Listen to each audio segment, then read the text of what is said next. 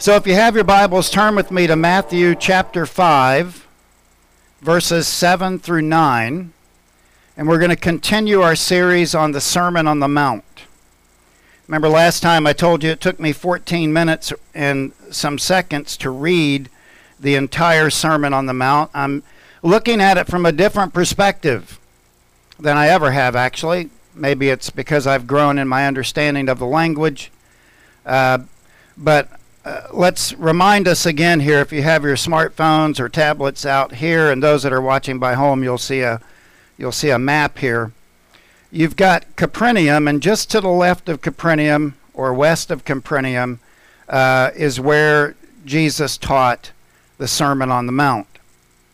And you, last week you'll notice the the contour of that mountain. We made a comparison with Moses and Jesus Moses going to Mount Sinai to receive the Ten Commandments, Jesus now talking about the kingdom of God. And by way of review of last week, the first one we talked about salvation. Jesus was bringing not just, and I said this last week and I mean it, and I, it's even more ingrained in me after the studies of this week and already studying into next week. When, when Jesus said, Blessed are the poor in spirit, he was talking about those who realize they have nothing to bring to the table. It wasn't, oh, they're just so poor in spirit. No, Jesus was talking about salvation. He was talking about the starting point for salvation. Happy are those who know they bring nothing to the table. And then uh, he had mentioned last week about Blessed are those who mourn, those who are broken over their sin. And then, thirdly, I mentioned the fact that Jesus started with discipleship, which he will expand in the rest of these chapters 5, 6, and 7. The starting point for discipleship, once you have encountered the cross, it is blessed are those who are meek. You cannot leave the cross the same way you came to it there is a change that takes place in the heart and life of the believer. So at that point, the believer walks in humility, realizing that they bring nothing to the table, and it is only by the grace of God that they have been saved, that they have been brought into a relationship with Him, and that they are now able to walk in a relationship with God based on His grace. Listen, salvation from start to finish is about the grace of God. We never outrun the grace of God. We always live in the grace of God. So Jesus, of course, says, Blessed are the meek, those who have understood salvation, those who realize they are poor in spirit, those who are broken before Him, have invited Christ into their heart, and as they leave the cross, they walk in humility. Which was countercultural of the day. Humility was something that was seen as weakness. But Jesus' kingdom is not of this world then the first thing, one of the first things that happens or should happen in the life of a believer, we talked about it last week, was a deep desire for God. What we read was this Blessed are those who hunger and thirst for righteousness. So, one of the key characteristics of a believer is a hunger and a desire for God. You see how Jesus is, is unpacking this. In the audience listening to this, maybe some Pharisees who were writhing because they realized that Jesus was talking about a relationship. He wasn't talking about a set of rules and regulations, which he will, but first and foremost, it is a heart issue. It is a matter of the heart. Now, that uh, Ian Campbell, one of my favorite theologians, he wrote this To list these characteristics is to be aware of two things. And you really need to catch this. This is important for those that are watching by Facebook, too. First, that the kingdom of Jesus Christ is a kingdom of the heart. That's where it starts. It is a kingdom of the heart. Yes, it is a real kingdom, and Jesus is a real king. But the life of the kingdom is principally a spiritual life, a matter of the heart. And it has to be a matter of the heart before it can be anything else. In other words, you can look good externally and be morally bankrupt, morally needing salvation. I don't know how many people I've run into that, that they're so hard on the outside and, and so rigid. And usually, what happens to those people is they wind up failing to meet their own expectations. It's because they've never really had a heart transformation. There's been no inward change. Brothers and sisters, listen to me. This is first and foremost. Jesus is a spiritual encounter, not a set of laws and rules and regulations that you obey and you're some, somehow right with God. No, it starts with the heart. And that's what Jesus was going after here in these first few verses. He was going after the heart. So then he begins to expand the characteristics. And I'm only doing three verses today because every time I sit down to restudy the text, I get three or four notes that I've written, and I go, okay, I can't possibly preach six verses today so I'm breaking the first 12 verses up into three sermons. Happens to me every time. I don't know why, but it does. All right, number three. Number three is this show compassion to others. Notice verse 7. Blessed are the merciful, for they shall receive mercy remind everybody that uh, the the word for blessed is makarios, which means happy, an inward happiness. And it's used nine times in these verses. So every time Jesus says blessed, blessed, blessed, he's saying happy are those who mourn because they realize that they have received Christ. They have they've uh, they've been sorrowful for their sin. So of course they're inward. So there's there's kind of a dual uh, uh a dual play here. And notice that these are always formed in couplets.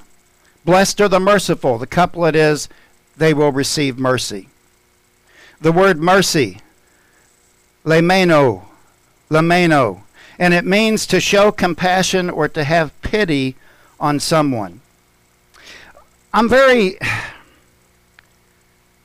I don't like sharing stuff that happens to me in my personal life because I don't want it to be like look at pastor. Look at what he did. Uh, that's not my that's not my intention. Two saturdays ago uh, six in the evening uh, there was a man that had some bags over here on the side of the tree and he walked to the door. And he knocked on the door and he said uh, are you the baptist pastor here in town? And i said yes i am. He said well good because a lady pointed me to your house and he said, I, I need a ride to Tuscola. He said, I need to go to the police department there because they have a ticket for me to spend the night. Like I said, it was in the evening. I can't remember now if I delayed dinner or not, but uh, I put him in my car and we drove him down there. And one thing that I noticed about him is, is he smelled His clothes were rancid. As we drove a little bit further down the road, I started realizing this guy is highly educated. I could tell that from the way he talked. I said, Where are you going? He said, I'm trying to get to Ohio because I do an a ministry with the Amish, and he's talking to me about the Masoretic text, and uh, he's talking to me about all these deep things of God, and I'm thinking to myself, wait a minute. the average church person has no idea, concept of that. So as we get about halfway down, I heard his stomach grumbling.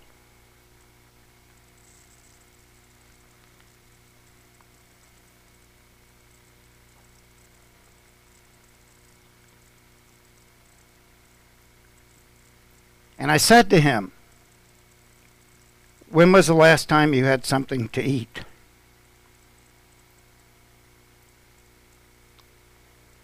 And he said, Pastor, I had a half of a sandwich this morning that somebody gave me as they drove by.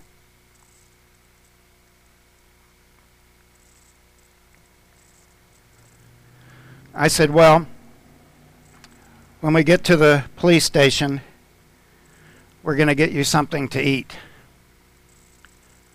And so the whole process took about three hours.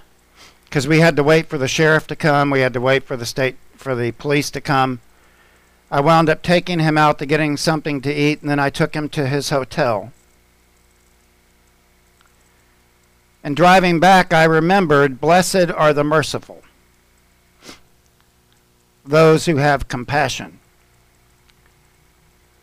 And I thought, wow. So, see, guys, this is really about having compassion for people. It's about showing mercy. It's Jesus is trying to get us to change our perspective. Somebody that has truly been born again, renewed of the Spirit, they have a heart for God. They hunger and thirst for righteousness, and they feed those who are hungry themselves. And Jesus says here very plainly, Blessed are the merciful, for they shall receive mercy. If you want mercy in your life, give mercy. Some scholars point to Micah 6 8, and I'll remind us all of that verse. Has he told you, old man? what is good and what it, what does the Lord require of thee but to walk to do justice and to love kindness and to walk humbly with your God. Some scholars tie this to this this particular uh, verse here with merciful. It, it is a good reminder that if you did these three things in your Christian life to do justice, to give people, uh, to live your life doing what is right, and to love kindness, to help strangers, and to walk humbly before your God, you would be on the road to knowing what Jesus is about. I got a picture here of a man comforting a woman who is crying. That's our job. That's our job. Is to comfort people when they are hurting. And why do we do this? John Stott in his commentary says this Our God is a merciful God and shows mercy continuously. Listen to this. The, king, the citizens of his kingdom must show mercy too. Somewhere as that man was talking, I was thinking, I really don't want to do this. Audrey, she said, if you're not back in a couple hours, I'll, I'll call. And it was like three hours, but I had texted her and told her things were fine. We need to we need to look and be merciful to people. Secondly, we're to be solely devoted to God.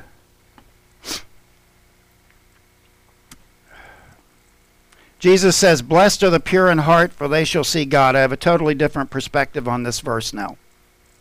Because if you're reading this and you're just casually reading through, of course the pure in heart will see God someday. We're going to see him face to face, right? That's that's the goal. uh, we we trust in Jesus Christ as our Lord and Savior. We live with him day in and day out, and then when we die, we see him face to face. And that's absolutely true, but that's not exactly what Jesus is saying here. And I'm going to walk us through this.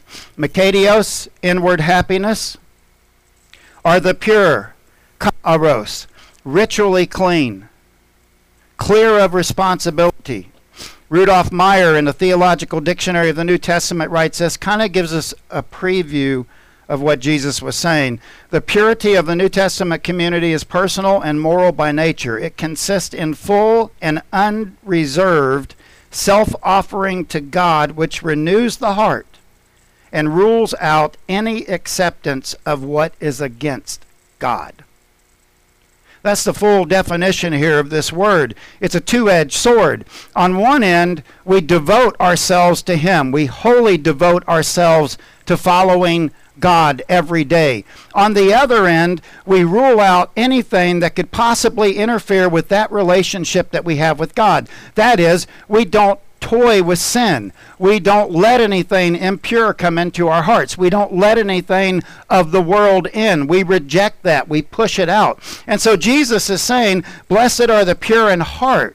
those who have devoted themselves, those who have given their lives. Peter says it this way. Paul says it too. Be holy, for I am holy, says the Lord. Yeah, on one end, we're to be pure. That is, we we push things away, but on the other is that our lives, day in and day out, is an offering to Him.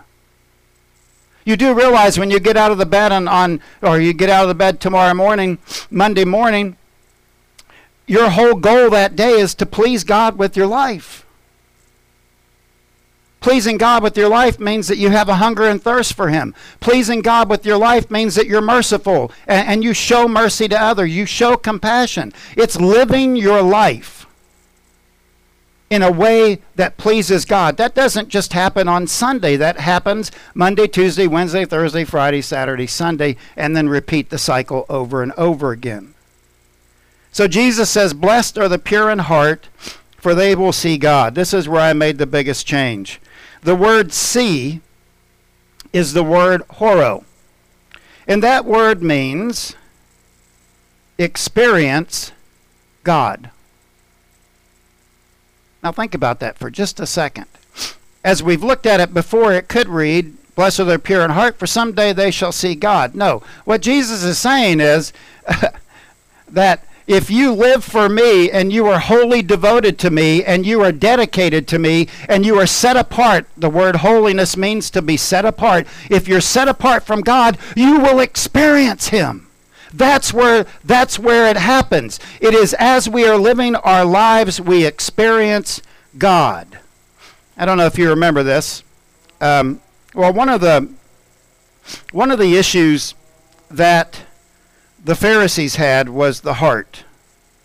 I got a picture of here with Jesus talking to the Pharisees.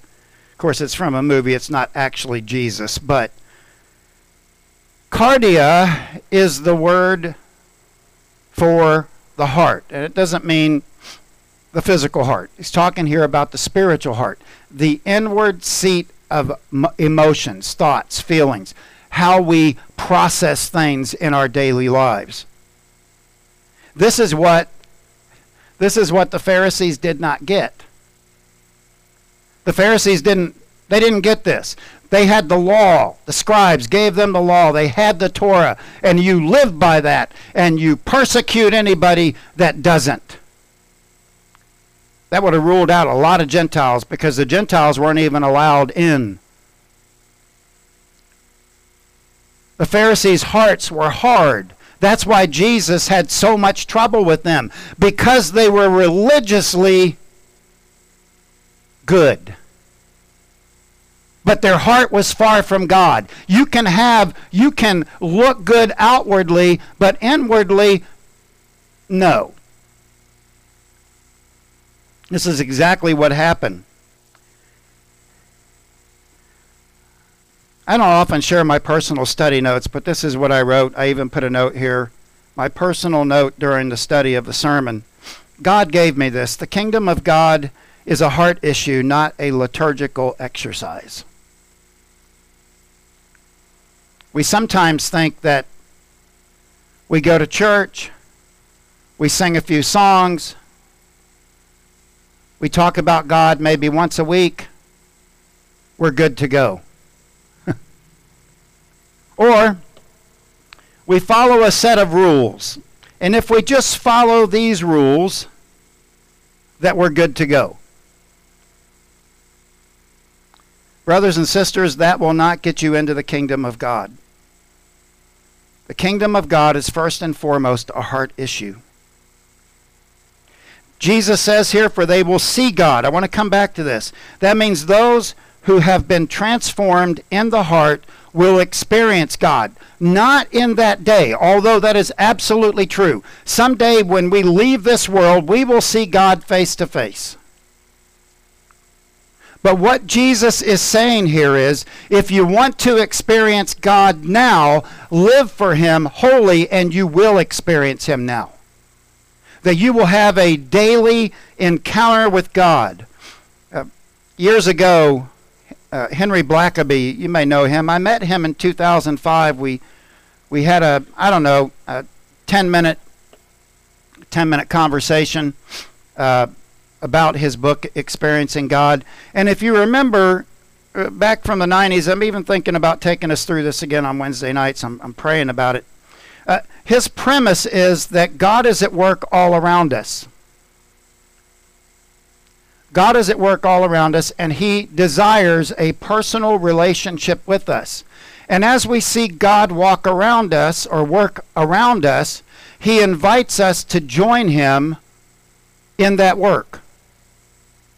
Now we leave that work, and it always, when you know, you see something happening, you go, "Wait a minute, God, is this from you?" I mean, I'm seeing this this issue here, and God, do you want me to do something with this issue that's in front of me? That's that's called experiencing where God is working.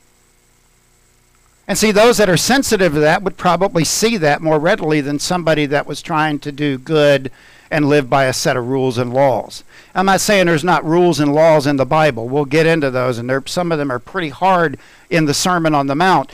But it has to be a heart issue first. You've heard me say this as your pastor for 13 years. It is a heart issue. It is a heart issue. Now, Blackaby says in his book that when God speaks to you about an issue that is around you, that it immediately conjures up a moment of crisis. Should I really do this? Let me tell you a personal story. My calling into ministry, when I finally had the dream, and I'm not charismatic, you all know me by now, I'm not charismatic, but when I had that dream, it was very clear to me that God wanted me to leave the military, which I loved, and He wanted me to go into ministry to a Bible college that I had never seen that was 2,800 miles away. I told my company commander I was a sergeant promotable. I would have been an E6 and probably moved up the ladder from there. And my my first sergeant said, Sergeant Frazier, why do you want to get out? And I said, because God's called me out of the ministry or out of the out of military service to follow Him. And he said, okay, well, you know, it's crazy. You have an enlisted evaluated report of 134 out of a possible 135. You're on the promotion list. You're going to make this. And I said, I know, I know, top, but I, I've got to go. And the company commander talked with me, tried to talk me out of it. I went back to the states. You all know that whole story. Uh, how we wound up in, in Bible college. But I'll be honest with you, there was a moment in that moment where I go, How are we going to make it? We won't have any money. Well, I'm going to tell you something, and Blackaby's right. You have to adjust your life. And that's what he says in number six. He adjusts your you have to adjust your life to be obedient to God. So those that are impure in heart will experience God. You just have to look for him. And I do like what Blackaby says, and I talked to him about this, and I agree with him. If you have trouble hearing God speak, and I'm not talking about you must go here and you must go there. Uh, that's not what Blackaby's saying either. If you have trouble hearing God, you are in trouble at the very heart of your Christian existence. That's exactly what Jesus is saying here. Uh, if your heart is pure and you are wholly devoted to Him and you are blocking out things from the world, you don't let stuff in, you are going to experience Jesus in your life. It happened to me two Saturdays ago when that man came to my door and I looked at him and that was a moment where God says, "You want you want to see me at work? I want you to minister here." Number five, and lastly, help people get along with others. Jesus says, Blessed are the peacemakers. This is interesting because we're getting ready to see troubled waters in verses 10 and 11. But at this point, Jesus is kind of rounding out uh, what he sees as the most important aspects of the Christian life as a believer in, in Christ. And one of those is to help people get along with each other. Blessed, Makarios, that's inward happiness. Blessed are the peacemakers, peacemakers. Irenopois, irenopois. And, and that word means to restore relationships between people. It's person to person you're trying to bring peace. You know, when there's trouble in the church, when there's trouble in the church, and there's trouble between Christians, a believer should stand up and go, you know what, we need to work to bring reconciliation. There should never, uh, there should never be angriness in a, in a church. That's not of God. We don't have that here. Thank, thank the Lord for that. But as you live your Christian life, you're to be, you're to be a peacemaker. You're to be somebody that works to say, look, you know what? Years ago, I had two men in my first church. Um, they would not get along, and so had nothing to do with this verse. Actually, I just a pastor. I wanted to bring them together, and and I went to this person and I said, you know what? What is your what is your issue? And so he told me, and then I went to this person, uh, and I said, What is your issue? And so I, I, I tried to bring them together. Uh, Paul says, as much as possible, be at peace with all people as it depends on you. So I tried to bring them together, never got them reconciled, but I made the effort. We need to be about that. And the reason is because God has brought us peace in the presence of Jesus Christ. You see, our relationship with Christ forces us to walk humbly, to desire the things of God, to be obedient to Him, to lock out, push out anything that is not of Him. And then this, this is an interesting phrase. Blessed are the peacemakers, for they shall be called sons of God. The word sons there is krios. You know why I've been saying all along the Sermon on the Mount, these first 12 verses, is all about discipleship? It is right here. Jesus exposes what it is. For they shall be called sons of God. The word sons is the word krios, and that means a follower of theos. Theos meaning God, the one true God. In essence, Jesus is saying those that work for peace, those that hunger and thirst for righteousness, those that walk in meekness because they've been redeemed by the blood of Christ, which will come up in Jesus' earthly ministry. He'll go to the cross, pay for our sins. Really, Jesus is saying this is the essence of discipleship. We look at that and we go, well, sons of God means, yeah, I'm a child of God. No, Jesus target he uses this word krios very specifically a follower of theos a follower of god a disciple of god. So it's much more than just being called a son of god. It's being called a follower of god. Somebody that employs verses 2 through up to now. That is a follower. That's why Jesus, I believe in my heart, this is absolutely correct, that Jesus here in these first few verses is talking about discipleship. And then we could talk about Dietrich Bonhoeffer, the cost of discipleship, the next week. Blessed are those that persecute you and say all kinds of evil against you. That's the apex of the Christian life. That's what happens when you live for God in a fallen world. You are not liked. You are despised.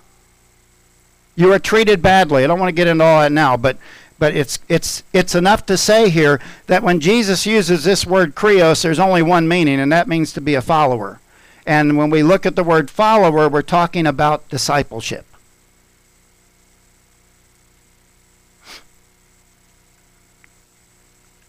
I got a picture here of a woman in the middle bringing two, I think probably her daughters together. Followers of God bring peace between people. That's what we do. That's what we work for. Paul says in Romans 12:8, as far as it depends on you, live at peace with everyone. We are peacemakers. Wow, I, I was secretly asking God to bring the sun out.